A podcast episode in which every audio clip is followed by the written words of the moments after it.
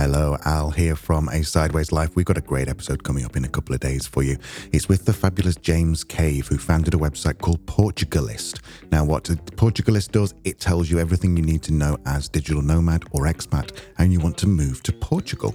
Portugal has come up um, quite often as a really good place for nomads to go or expats to go because they're welcoming the nomads with all kinds of different things like visas, tax breaks, etc., etc. Loads more information in the upcoming episode. So look out for that if you're thinking of living in Portugal. See you soon.